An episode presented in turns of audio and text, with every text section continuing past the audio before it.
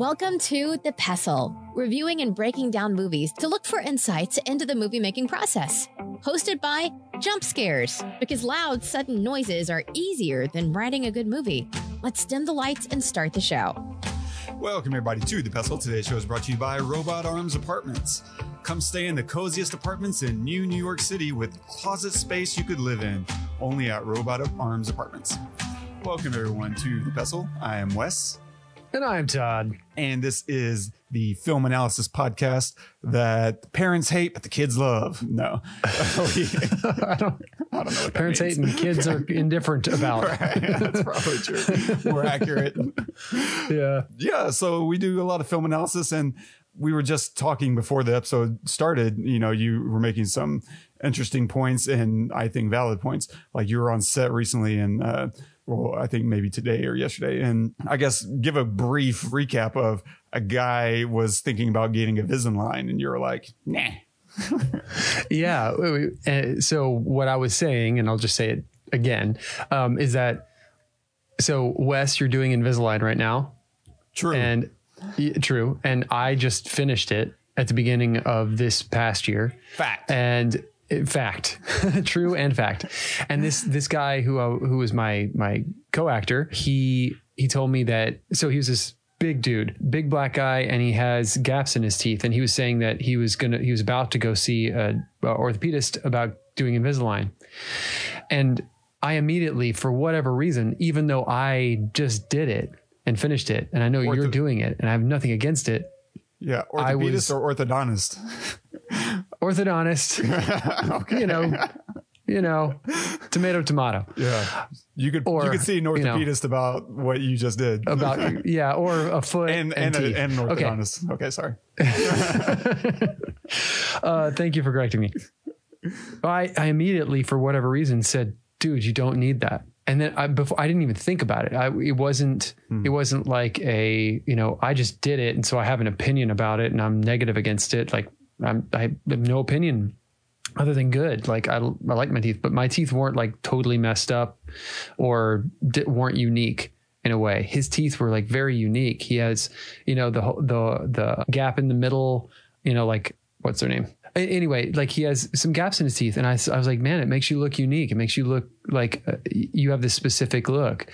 I wouldn't fix it if if I were you. I mean, you know, you might be self conscious about it, and, so, and if so, totally fix it if it makes you feel better.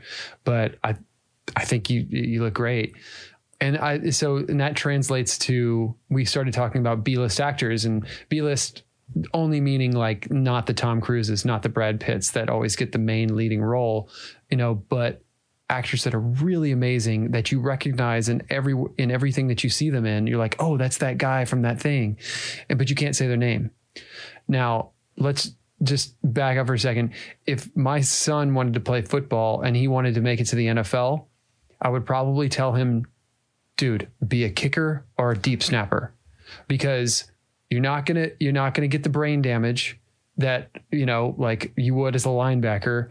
You'll have a longer career, you'll make plenty of money and you'll always have a job.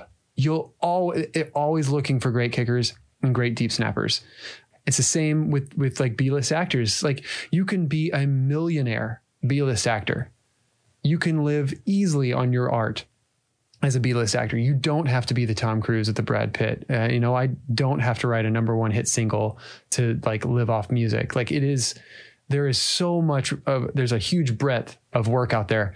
And so anyway, I was telling him like, man, that's unique. That's you. Like if it were up to you and some other guy with perfect teeth, I don't know, and I'm and I'm casting for a film, I might go with you just because of the the way you look is so unique and depending on the role, right?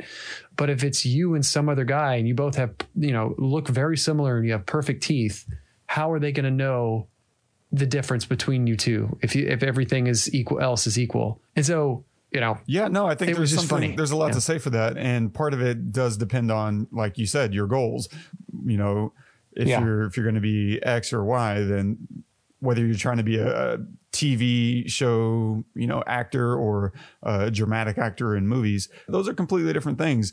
Especially whenever you start thinking about traditionally, anyway. This is changing as we get into this streaming model of creation. But I think for the longest time, you know, because TV was on TV, everyone the the shows were brighter literally and the the actors looked better right? Much prettier people. And i think that has a lot to do with the the advertisements that ran around it.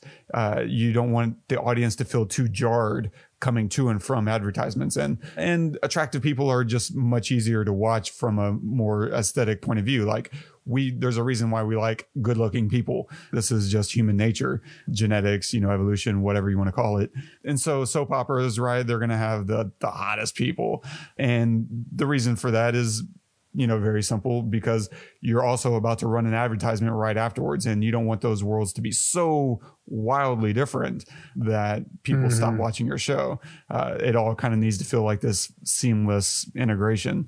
But if you're going to be, you know, a, a dramatic actor or or more of a supporting character, then character adds a lot. It helps you be identifiable in the audition room and in TV shows. You're just going to get noticed a lot easier than, you know, the super attractive man or woman. Like you just kind of fade into the background if you're too attractive in in some cases your acting has to be that much better and you have to get that much more interesting opportunities and role decisions or else you are just going to get lumped in as oh attractive person it's mm-hmm. easy to get lost in the weeds whereas if you keep whatever you know a gap in your teeth or the mole on your cheek like those are going to be things that's like maybe you're not going to get leading man parts or leading lady parts. Sorry, that that sounds uh-huh. really uh, yeah. Funny. I didn't say it. You, fa- you found it yourself. That's fine.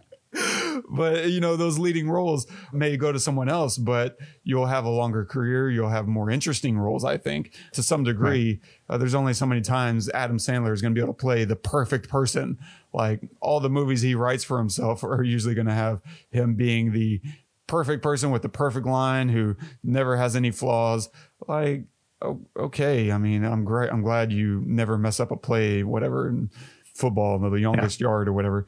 But that's exhausting. That's it's not fun. You're going to be forgettable after too long. You need to play characters with interesting developments and things to overcome. And a lot of that stuff, you know, is perfectly exhibited in supporting characters. And those supporting characters are what they are because of their interesting, you know, natures. Because you also have to, you have, because you're a supporting character, you have that much less time on screen. And so the easier it is to identify and fulfill your, your role in the film, uh, the better. And all those interesting characteristics help you achieve that aim to some mm-hmm. degree or another. Yeah. Yeah. I don't know. I think you're right. I, th- I, think there's a lot to be said for it. I mean, you're also right whenever you're like, man, if this is something that's going to give you a higher quality of life, then, you know, do your thing. But if you're only yeah. going to do it because you think this is going to help your career, there's more than one way to view that, you know, decision. Same. Yeah. Mine are very fun to look at. Like, I'm like, okay, let's, we can, we can make an improvement here. All that said, what are we going to do today? We are covering Tucker and Dale versus Evil. So if you haven't seen this, go watch it. I, I, I just watched it on Netflix, but apparently it's not there anymore. I guess as of today, yeah, it's not there anymore as of October one. Perfect timing. I'm glad I watched it ahead of time then. so yeah, so if you haven't seen it, go find it somewhere and uh, watch it before this episode because we are going to talk about some spoilers. Yeah, I'd be surprised if this doesn't get picked up because it was on Hulu for a while and then it was on Netflix for a while. I'm sure someone else, Prime or someone else, will probably have it yeah. for too long. Yeah. Mm-hmm. Yeah, we'll we'll we'll talk about a few things. Uh, we'll dive into story and writing. We'll talk about final girls, dramatic irony, violent humor, hiding exposition through humor, and we'll also touch on cinematography, supporting story perspective, as well as practical effects and other such stuff and things and stuff. So here's a synopsis of the film. Affable hillbillies, Tucker and Dale, are on vacation at their dilapidated mountain cabin when they're mistaken for murderers by a group of preppy college kids. It's directed by Eli Craig, written by Eli Craig and Morgan Jurgensen, cinematography by David Geddes, Geddes starring Alan Tudyk as Tucker, Tyler Labine as Dale, Katrina Bowden as Allie, and Jesse Moss as Chad. Tucker! Tucker! Holy Mother of God! What happened to you? Are you okay? What happened to me? Some kid He just hooked himself right into the wood chipper. What? Head first, right into the wood chipper. From his shoes and his pants, it looked like it might have been one of the college kids. What the hell happened to her? What? Oh, she got knocked down, fell into the shitter hole right next to me. Is that your blood? What? No, no, it's college kid blood. One of those suckers came running out of nowhere and speared himself straight through the gut and died right on top of me, Todd. Holy crap. Oh, I know. Calm down, calm down. Don't cry. Calm down. Get a hold of yourself.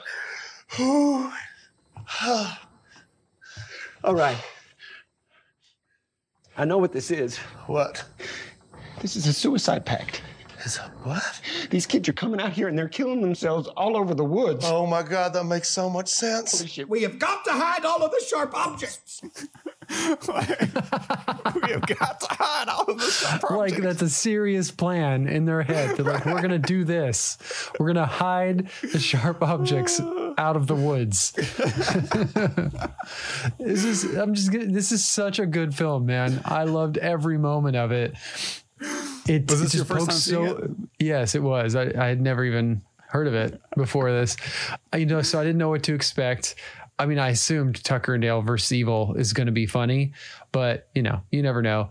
And then, you know, a few minutes in, I was like, yeah, this is ridiculous. There's like nine kids in this SUV already in the first scene, and they just keep popping up. There's like two in front, and then there's three in the back seat, and there's three more, and then there's one in the very back. It's like ridiculous.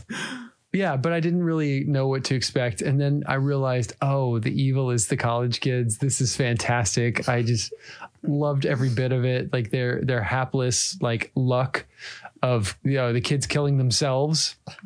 Uh, it was just fantastic, just so so great. The acting was was really great. The timing, the delivery of uh, the jokes and the funny the funny bits by Tucker and Dale was so great. I loved Allie. I thought she was lovable. At the same time, I mean, she's just gorgeous, but at the same time, you know, like you could tell she was different than the others, and it was great. I love that it worked out in the end for for Dale and and her, and that Tucker didn't die, and that Chad did. Uh, it was just it was just a great popcorn movie. Really and literally that's what I did. I sat in my kitchen on my on the the little island and I just ate popcorn and watched this thing and I was so happy. It was it was just so entertaining. It's so unexpected. Like I saw this in theaters. Me and my mom. You like to- did? yeah, we like. When did it come out? When was it? Oh gosh, 2010, 27? 2011. Oh, that long ago. Oh, Yeah, gosh. forever Okay. ago. And we like to do movie marathons, and so we'll go see anywhere from three to six movies in a day. And yeah, we'll make a whole day of it, man. We'll just eat at the Alamo and. This was when I was like, "This is going to be fun." Like, I, I just have a feeling that this is going to be hilarious. And so, yeah, we were dead. Like this thing, they just stack all the humor so absolutely perfectly. And I'll definitely dive into that in detail, but it just hits. Alan Tudyk is so good. And for me, he, he definitely was the, a big reason why I went to see it because I didn't know anybody else in this film except him. But Tyler Labine as Dale really caught me, man. This guy, just the level of absolute sincerity, like what you were just talking about. Like this is a serious plan. They're gonna they're gonna really try to hide, hide some sharp objects. Like, Hide all the sharp objects. Just gonna try. it destroyed me in all the best ways. Yeah, Yeah. I don't know. I think I don't know. I'll just rip rip through you know notes here. Yeah, and let's jump in at will as usual. Like from a story and writing perspective, they take a really good advantage of the classic horror genre, right? Of the killer in the woods. And there's a lot of these callbacks to the classics, right? Friday the 13th, The Hills Have Eyes, Chainsaw Massacre, all these types of horror films where people are where they shouldn't be and they pay a heavy penalty for it. Like they even call back to the final girl at the very end, who turns out to be Chad's mom. And just as an explanation, if you've never heard this term, final girls, it's just kind of this catch all term that was used during the 80s whenever you got to the end of one of these films that I'm talking about. And there's one person left, and it was usually, you know, the the sweet innocent girl that survived and takes down the bad guy or the the villain or the the whatever the creature. And because so many of these movies had this trope, they just kind of all got lumped into this idea of the final girl. And so this movie has the same thing, right? It opens, well, it doesn't open, but at, towards the beginning, you get this, uh, this horror story, right? The campfire story of this slaughter, this massacre that happens in the woods. And of course, we find out at the end that the final girl was Chad's mom, and that becomes his backstory, the, which illuminates his crazy fixation on killing, is because he wants to kill Tucker and Dale because he thinks they're the kind of people that got his father killed, not understanding that his dad was actually the the killer. And so they're trying to create this, I don't know, genetic or whatever, this uh, history behind the reason of why he's got this murder gene in him or whatever. It doesn't really matter that much. It's just kind of this light nod to he's the he's the I didn't even care. Yeah, exactly. Yeah, I didn't You even know? I didn't even care to try to understand. I just enjoyed everything around it. Yeah. it would have totally worked if they didn't insert that, but it still works even though it's in there. Like there's, it doesn't Yeah. help or hurt much anything, but mm-hmm. it does change the fundamental inciting question. This whole setup, this whole scenario from, you know, there's evil in the woods to what if the, the evil isn't the hillbillies, but the college kids who are judging them. And so the traditionally, right, the, the evil was, uh, sin. You know, these kids go into the woods and they do drugs, they have sex, and therefore they're violating morality. Hence, they should die. But what if the real morality that's being violated is them judging people they don't know based on their own, you know, preconceived notions of the world or other cultures, which I love. That's a really great underpinning, you know, element to this story. But now the classic archetypes are playing against type. So Tucker and Dale now are friendly, kind souls with dreams and aspirations, and the college kids are these judgmental morons. And so we open with the kids driving to the country, which it's such a painful intro, um, right? The the dialogue, these tropey cliches, it all feels really clunky and silly. And like 30 seconds into this thing, I'm like, man, this hurts. I don't want to watch this. I don't want to spend time in this. But I think what the the the film is trying to do is help us to not identify with them. We're judging them. We hate them instead of being charmed by them. Um, and this is very fundamental because it's they are making sure we do not like these kids and therefore we have no problem laughing at their death. It's imperative that we dislike these kids. And like even the the found footage intro ensures that we understand who the real bad guy is from the very beginning that it's not going to be you know uh, tucker and dale. We've we've already seen the killer. And so we see the the found footage of the couple being killed and then we flash back to right three days ago which i really just realized that the that intro the found footage intro is also kind of the an inversion of sorts. Normally at the end of the movie you have this post credits footage of what happens. The killer survived. Well they actually that's that's what that is. The killer survived except we insert that into the beginning of the film.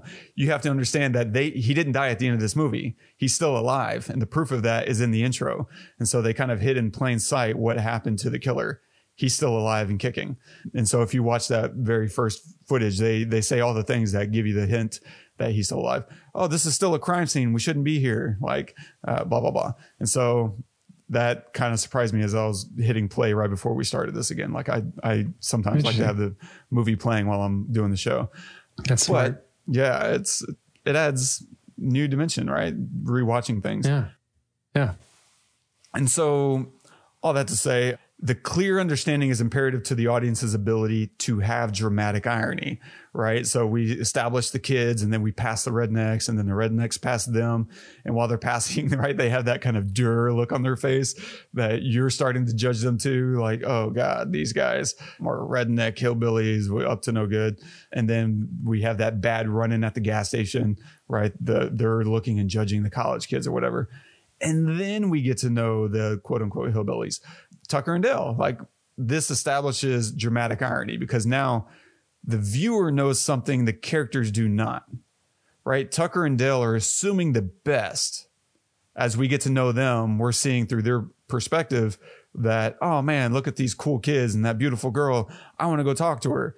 And so we understand from their perspective that they're just regular people.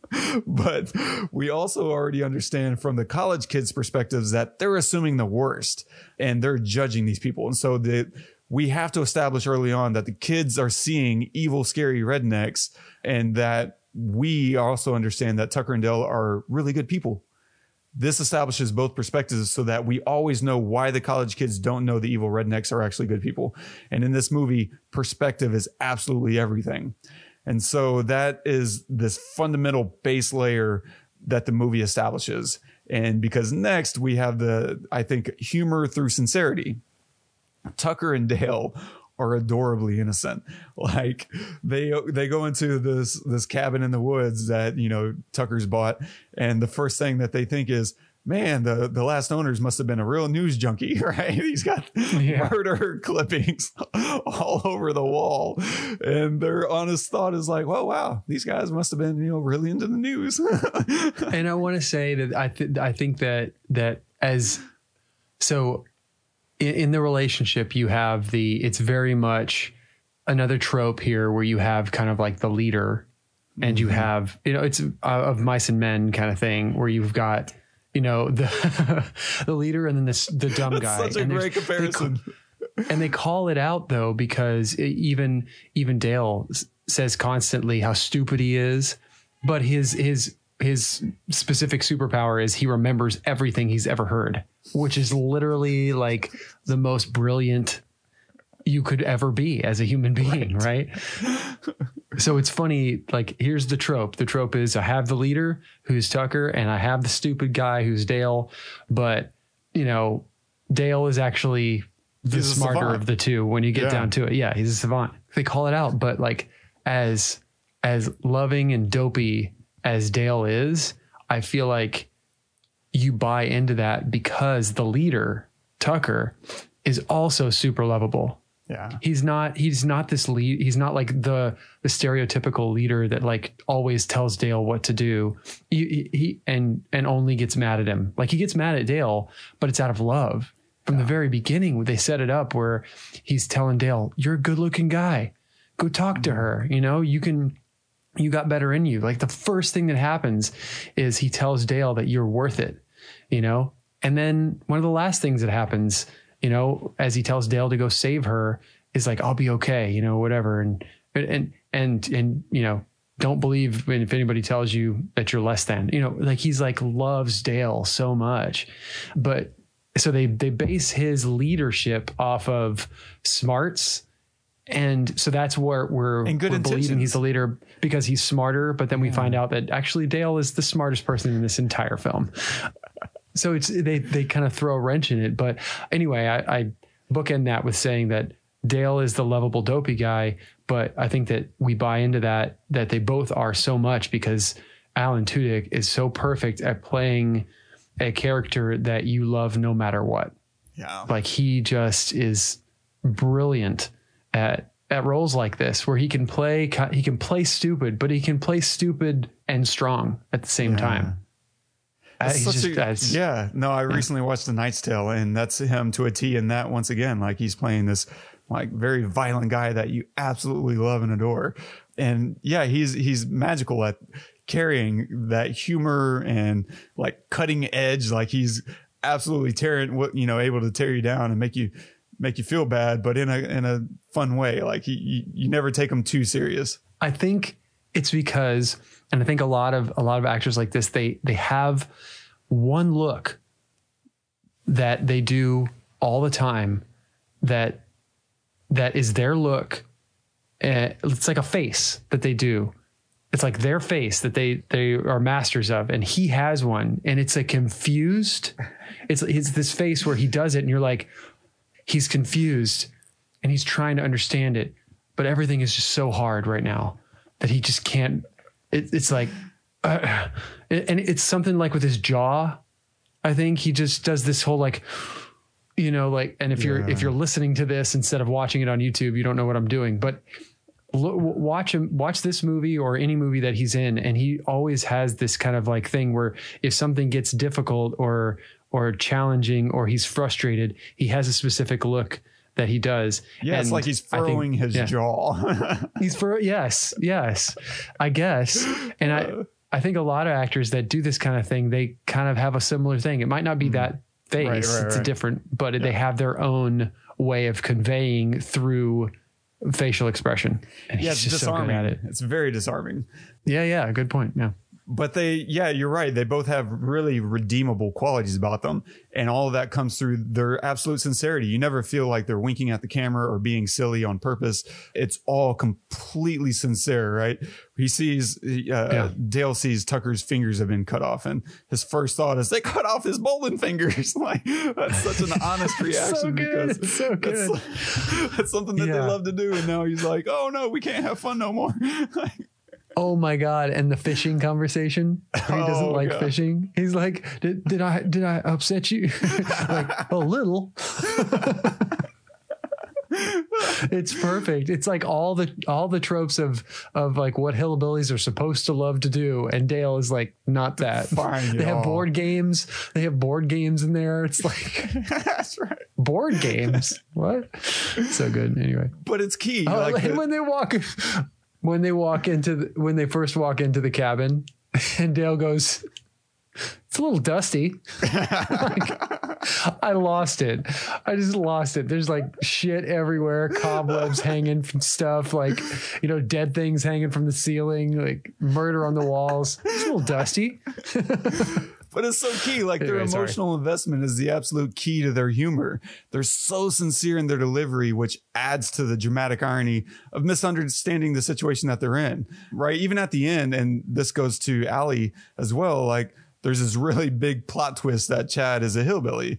And, you know, Allie's trying to be very sincere and helpful. And she's like, it's true, you're half hillbilly.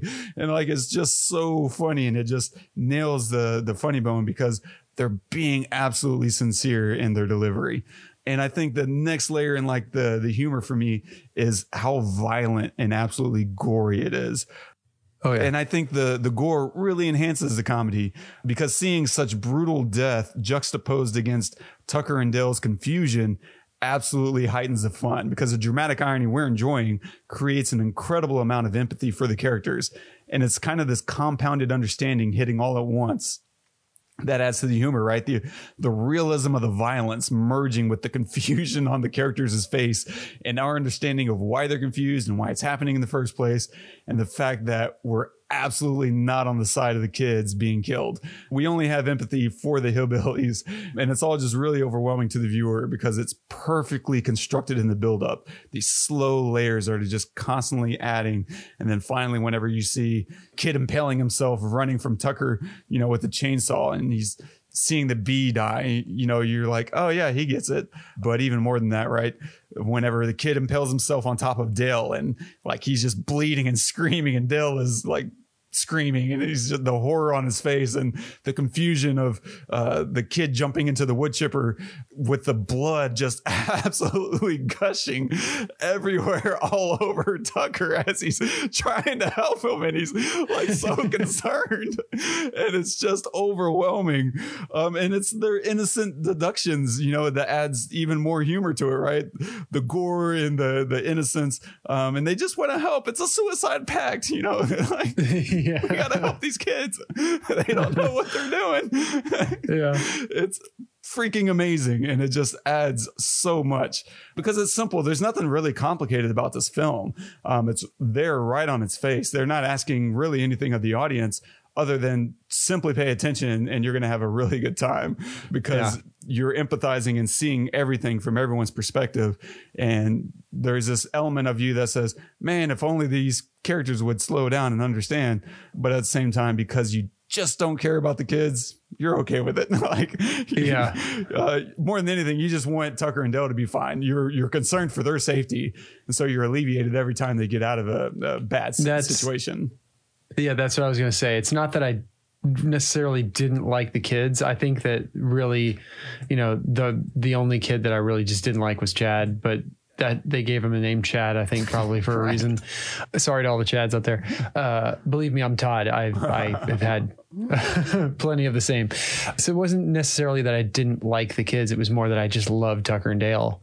And so seeing the kids, you know, the kids trying to kill Tucker, and if it was just the kids like being out there and annoying Tucker, Tucker and Dale, that'd be one thing. But you know, they're literally trying to kill them. So it's like, yeah, no, I kind of need you to die now. You know, and uh, yeah, So It's for the it best. was acceptable because it's like when with the first one, when the first one died, I was like, and I think that was the kid running through the. Was it the kid running through the, the forest and impaled himself? Yeah.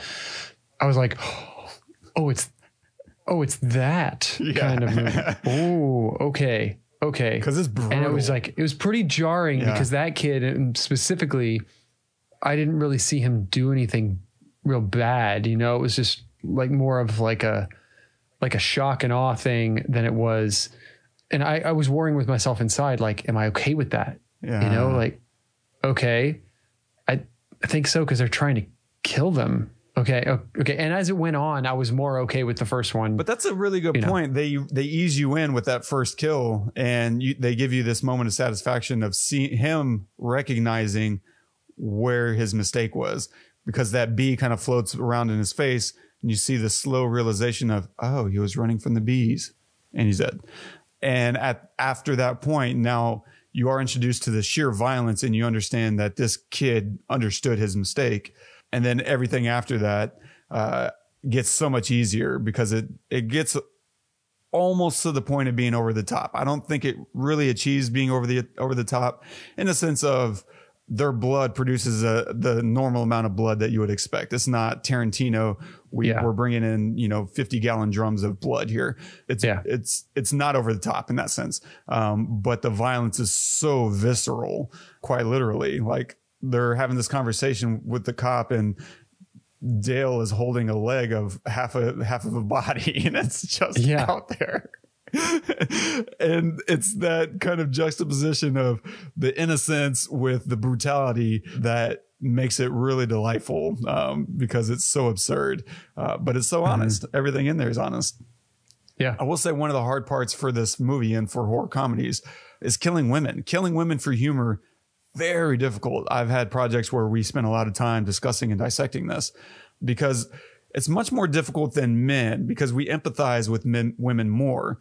Right or wrong, that's just the way it is. We we we don't like to see women harmed. This is yeah either cultural or biological. I have no idea. I'm not going to, you know, hazard a guess, uh, but it's a reality at this point in time. And because of that, it's more offensive and it contradicts the humor that we're aiming for. If you want us to laugh at a, a woman dying, you have your work cut out for you. But we, we do have three women in this movie, and one of them, of course, is the final girl. But we also do kill two women. First is semi killed by a weed eater, but it's not from our people. It's almost self-inflicted, right, by one of her her friends. The weed eater also hides her face as it's kind of getting, you know, destroyed.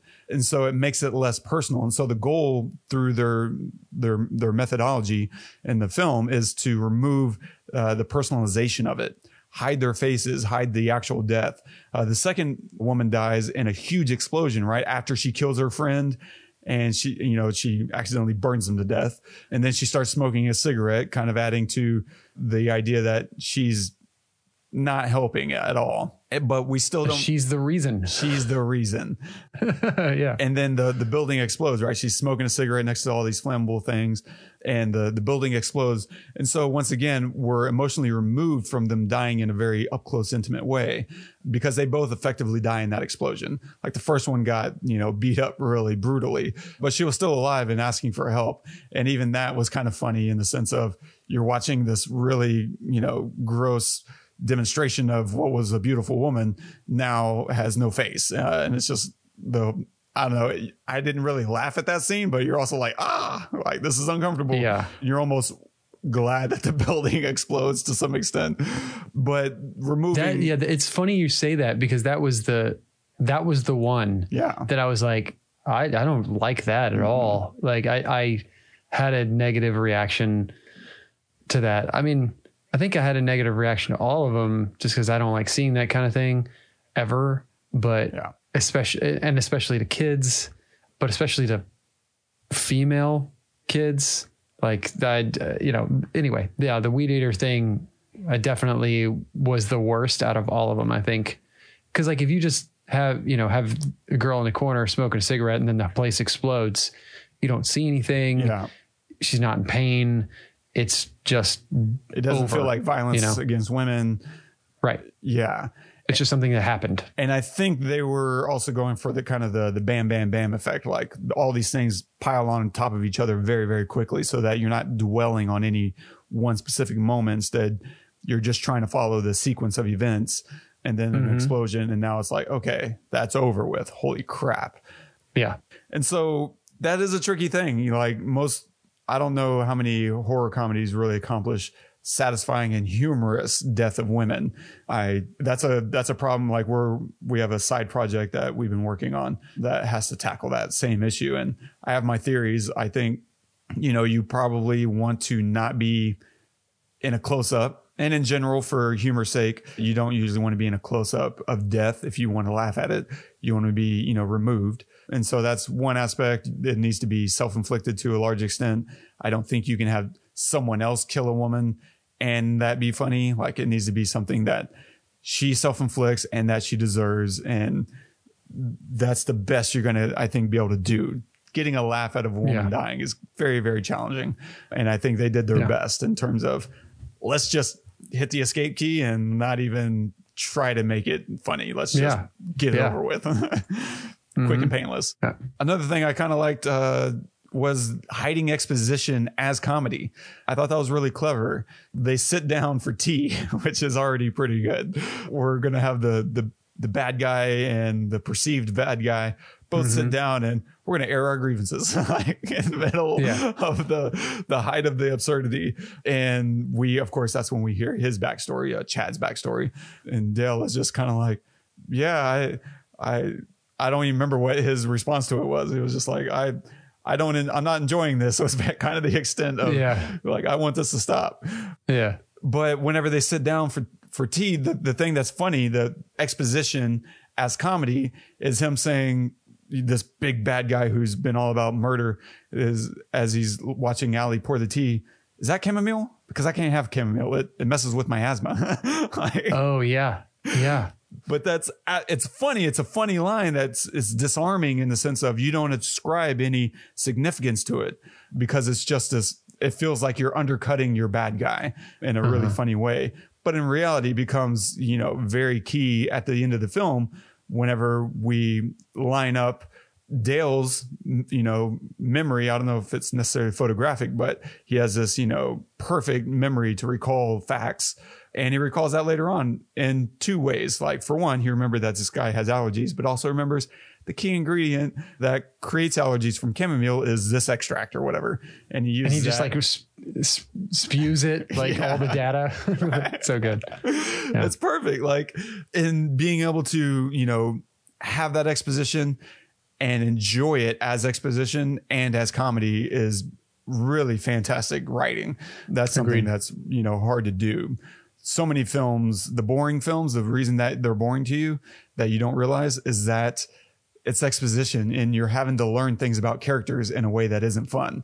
But learning things about the characters in a way that entertains you at the same time is is kind of the the secret to making a, a good and that movie. yeah and that a good i'm glad you said that a good movie in general like that, that's not reserved for comedy Mm-hmm. like the, in fact i would say that comedy is probably the rarest form of this of this kind of thing. So they did it they did it brilliantly because that kind of thing should be reserved not reserved but also employ, employed in every genre that ne- requires exposition like drama romance like all that stuff. Like don't spoon feed me, man. Like give it to me for a purpose. Like have a purpose behind it. And their purpose was to for her to be the mediator, right? Which is what she went to school for. So she's sitting down, you're okay, she's this is what she went to school for, is going to school for. She learned this.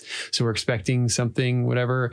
They're sitting down, we're having some humor that goes along with it. We're learning backstories and and uh, feelings and all that stuff, which is hilarious because he's been trying to kill him and then the story he tells is also hilarious. So like like yeah there's purpose behind it. And i think that all the all genres should employ exposition with this kind of uh, mentality. yeah. because i hate exposition for exposition's sake sake. The easiest way to lose me is that way. Like well there's other easy ways as well but that's a very easy one. Absolutely. Completely agree. My last I note for story and writing, I didn't have a clever insert for this. I just thought it was really funny, and at best, it's kind of endearing. But it's the fact that Tucker keeps pouring beer on his injuries. Like he's got a swollen face. Oh, yeah. pouring a beer because you see him open, grab the beer, and you just assume that he's gonna put it on his face, like, oh, here's a cold thing, you know. And instead, he just pours the beer directly on it. He pours it on his amputated fingers, like Yeah. so it's so specific and weird and uh it's brilliant. Like i don't know. I just find that kind of thing really really entertaining.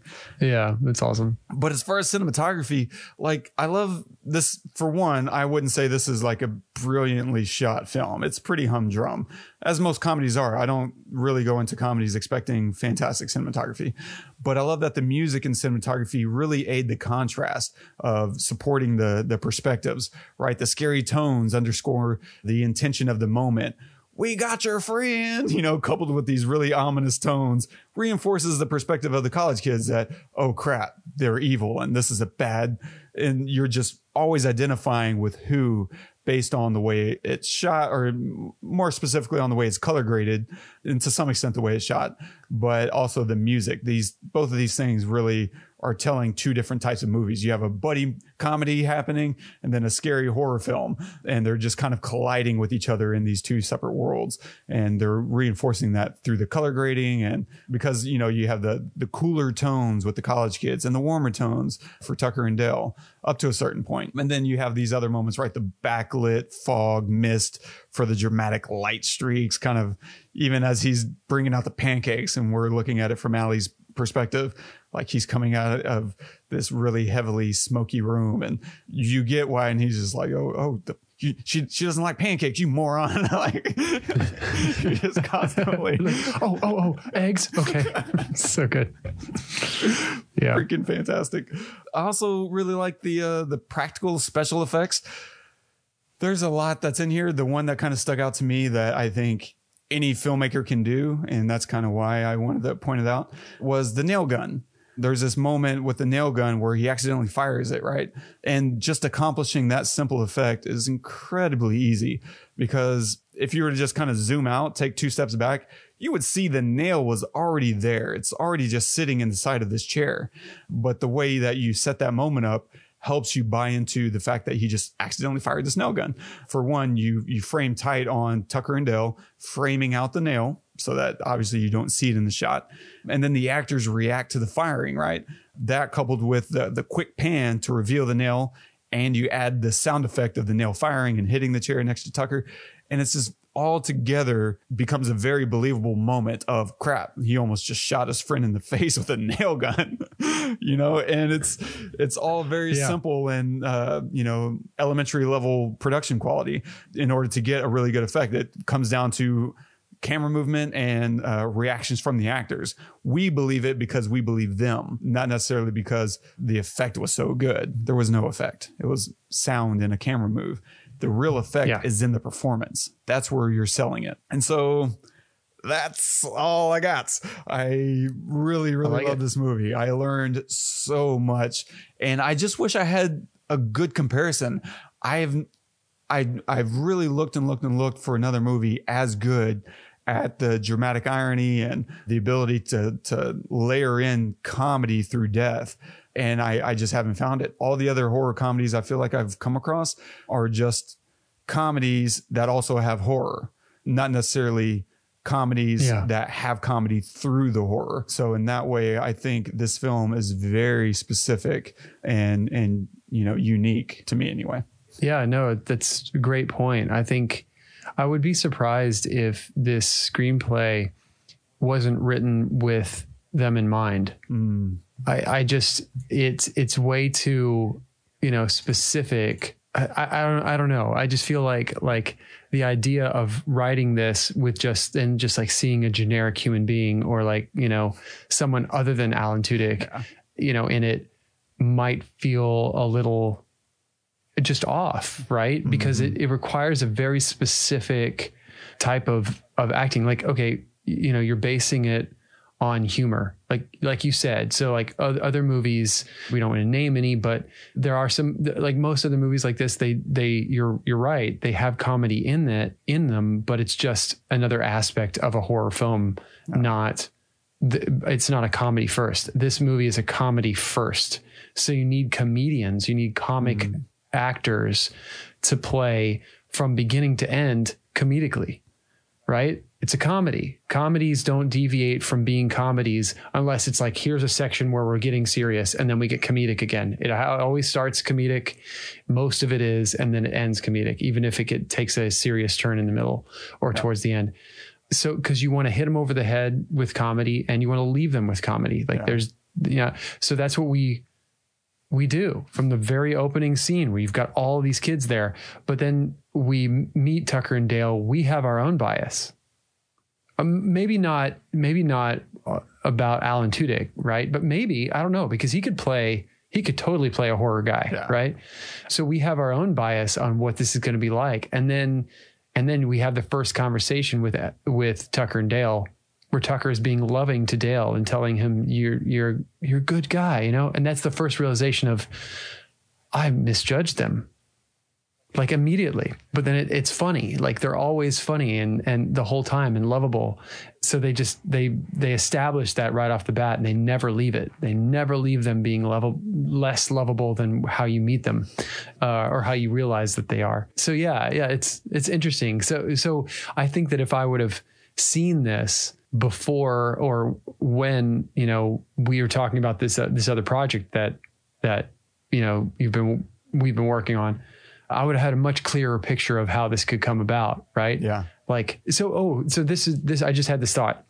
Like for any writers out there, this is a good this is a good exercise, right? And so I've been doing this thing in my songwriting where I will if I'm not feeling something, an idea, I'll leave it and I'll give myself 20 or 30 minutes to write a whole nother idea. Right? Like entirely. Like, okay, I love where this song is going, but I'm hitting a wall on a melody. I don't know what to do. I'm frustrated. I'm never going to finish anything. I suck. I'm terrible. Get rid of it, put it away, start from a blank slate, write something else. You have 20 minutes, 30 minutes, go. And that really helps, right?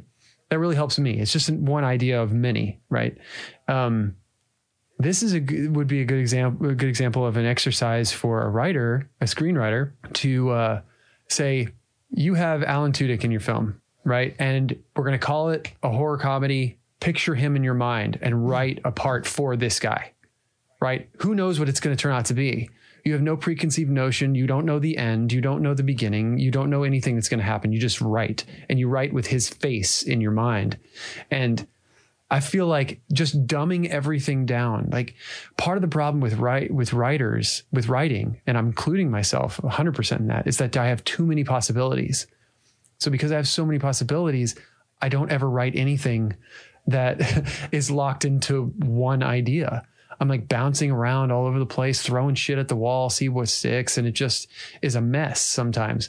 But if I can boil it down to ooh, I like this one sound. I'm to write stuff around this one sound or around the, around this one instrument that I'm feeling at this moment. Then, then by the time I look back on it after 30 minutes or an hour or whatever, I'm like, wow, there's no way I would ever have come up with this in my brain and said, okay, now let me, let me make this happen, you know, because I have this in my brain. It just, I find this one thing and I build around it. So this would be cool, a cool exercise of like, have an actor in your mind, write a short story with their face in your mind and see what happens.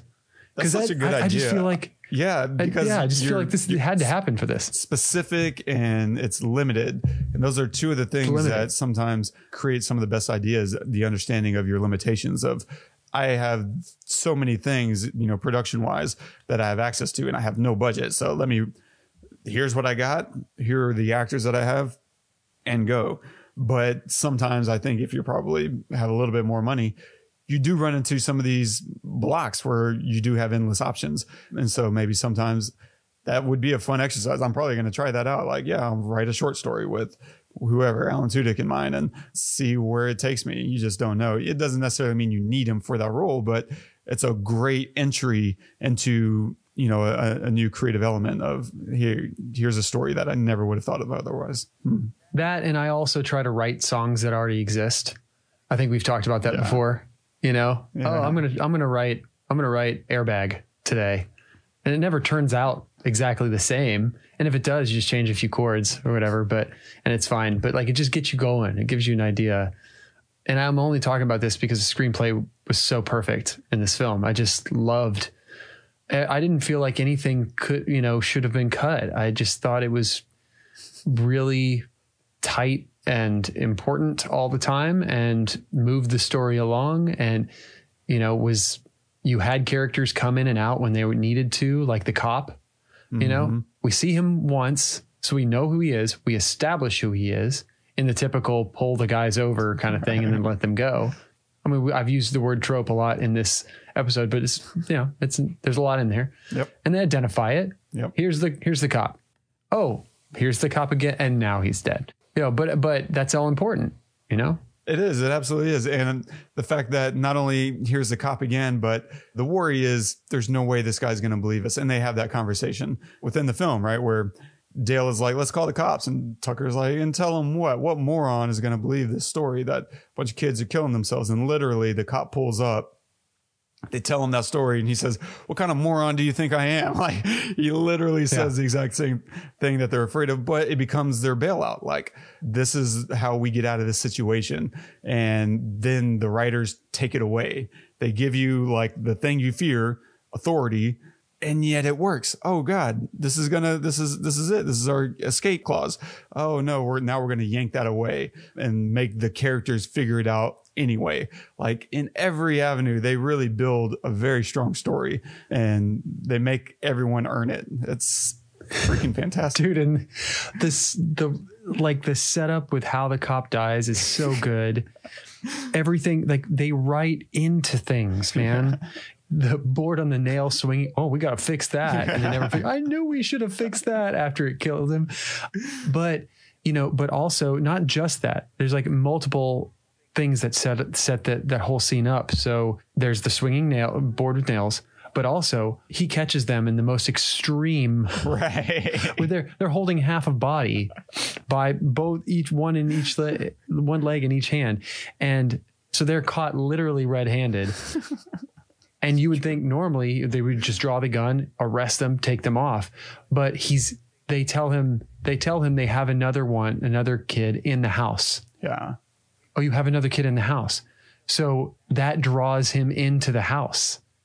Where- and she's knocked out so she can't come out. So he has to go in the house. He doesn't want to draw the gun because he doesn't know what could happen.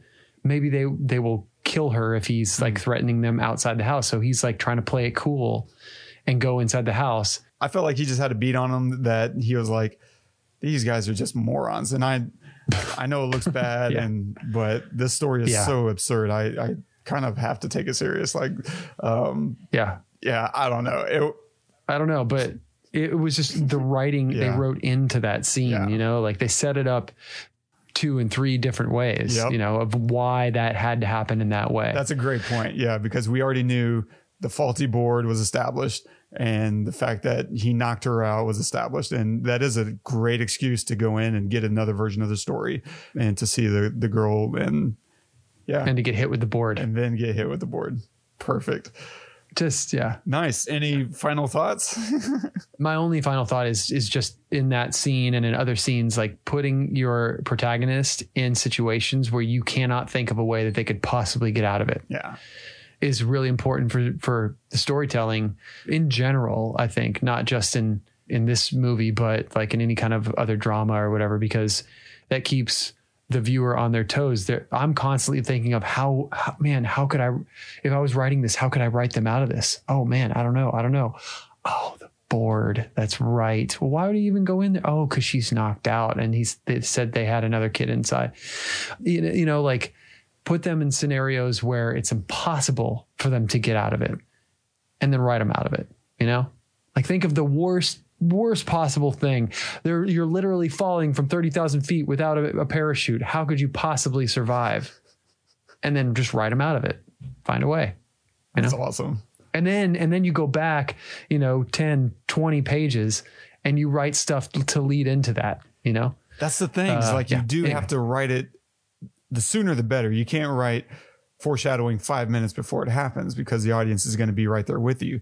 But if you write it early enough that we forget about those things, and they even remind you once, right, where she's leaning back in her chair, and Dale is like, "No, no, don't do that." She's like, Yeah. I- but they kind of disarm you in in the reminding of it because she takes it in the sense of, yeah, you're right. I'm probably not good enough to be a, you know, a psychologist. And he's like, no, you- I think you can be whatever you want. I'm just saying that that's not a sturdy board. and, like- and so Yeah. you kind of become more concerned with the relationship than with the danger that he just kind of pulled her out of. Uh, and so in Yeah. that sense, you, it's a double whammy. Like you just got reminded of this danger that helps you remember it when it actually counts, but it also reinvests you in their relationship on an emotional Yeah. level, Yeah, which is good more point. important. Yeah. Such good Yeah. writing. God. It's such it's so good. It's which is funny. I didn't think that I would be talking about how good the writing is, but I, mean, it really is great. I I loved it. I would recommend it to anybody. It's just so much fun. It's definitely a popcorn movie. Make some corn and enjoy. Heck to the yeah. Yeah. Nice. So what are you going to recommend this week? So this week I came across this this uh, this clip again. Uh, you've probably seen. I've sent it to you before, and you've probably seen it a hundred times. I can't watch it enough. It's the uh, YouTube clip of the audition, Henry Thomas's audition for ET, where he literally books the gig immediately. Like they say, you can hear him on camera say say, and the title of the the video is "Okay, kid, you got the job." At the end of it, What? it's unbelievable. This kid, ju- I mean, you've seen ET. Everybody's probably seen ET. You know who I'm talking about. The main kid. It's his audition tape. Yeah, it's his audition, and they walk him through it. The, like the guy who's auditioning with him is just yeah, he's great too. But like this kid is just unbelievable, and it really is inspiring as an actor to see.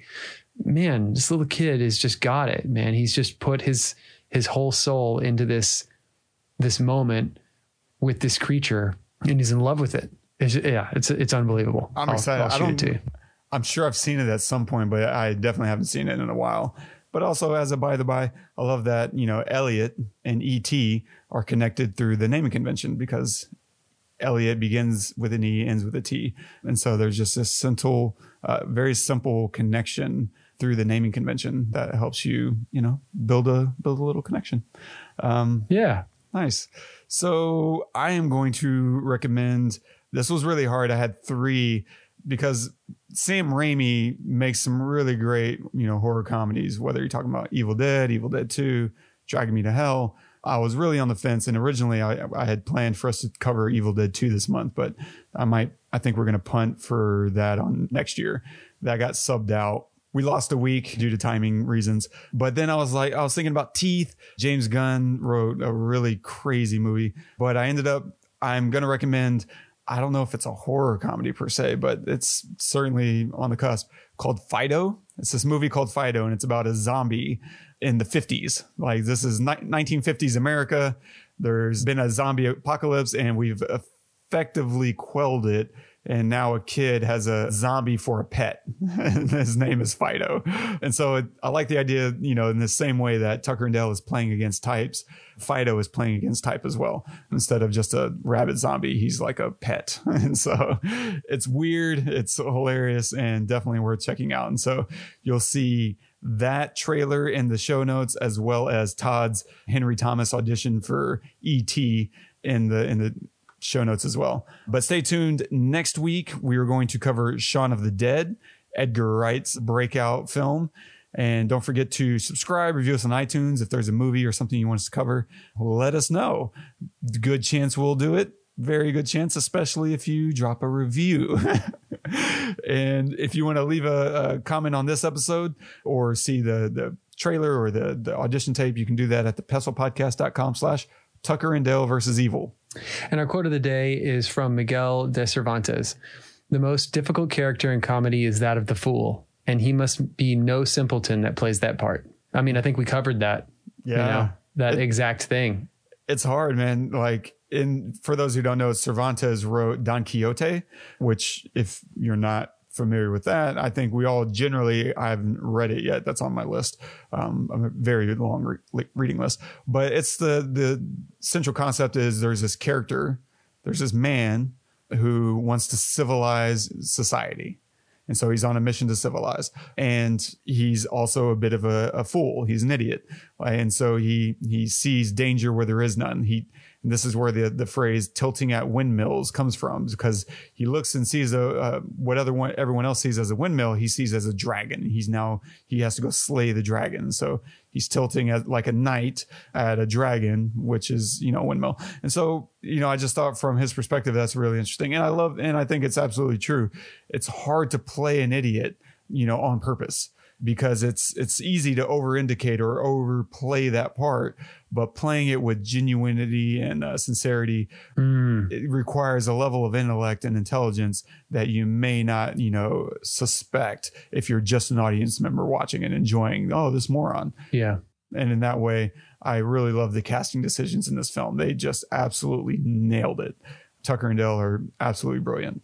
It probably takes a very selfless person mm. because I think that all, all the like most of the time, and I'm including myself in this, we try to come, portray ourselves as smart individuals, right? As smart people who have it together and you know know our shit. And in in the case of playing a fool, you have to be you have to be able to literally put yourself in in the shoes of someone like in this example of someone who you know so Tucker, uh, Alan Tudyk is a great example. Like, you got to be okay with putting yourself in a position where you're dopey, but you're proud of.